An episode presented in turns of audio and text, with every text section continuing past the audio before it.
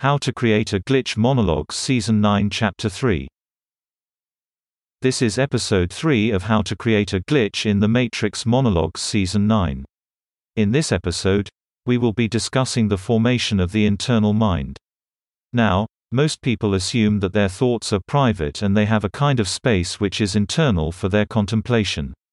This is only true to the extent that the negation of others, their filtering from our consciousness of the shadow parts of our being, preserves in us a kind of space created by our non-consent.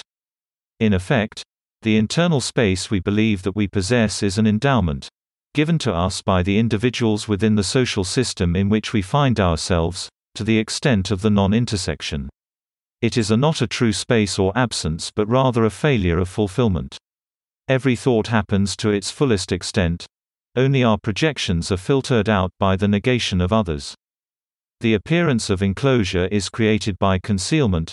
There is no actual space for the internal mind, just a non-intersection of two polar components, distraction, consent, mutual obfuscation, consensual reality.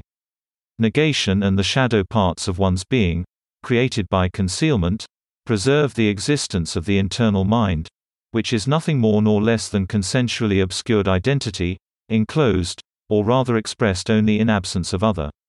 Imagine that, in one's absence, there is no negation, others can express their identity completely, no need for distraction, but when intersecting, only consensual identity may be expressed. Which is to say, they only have internal minds reflexively, just as you have an internal mind reflexively.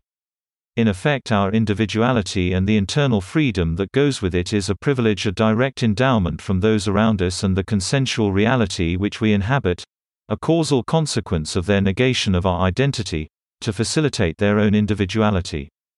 Of course, all of this follows from two principles expressed previously, namely, that the substance of the material is the same as the substance of mind.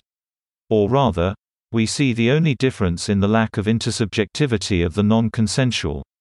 Likewise, this also follows from the reality that there is no true distinction between individuals, all is one. Anyway, that's the end of the podcast. If you enjoyed it please like, comment and subscribe.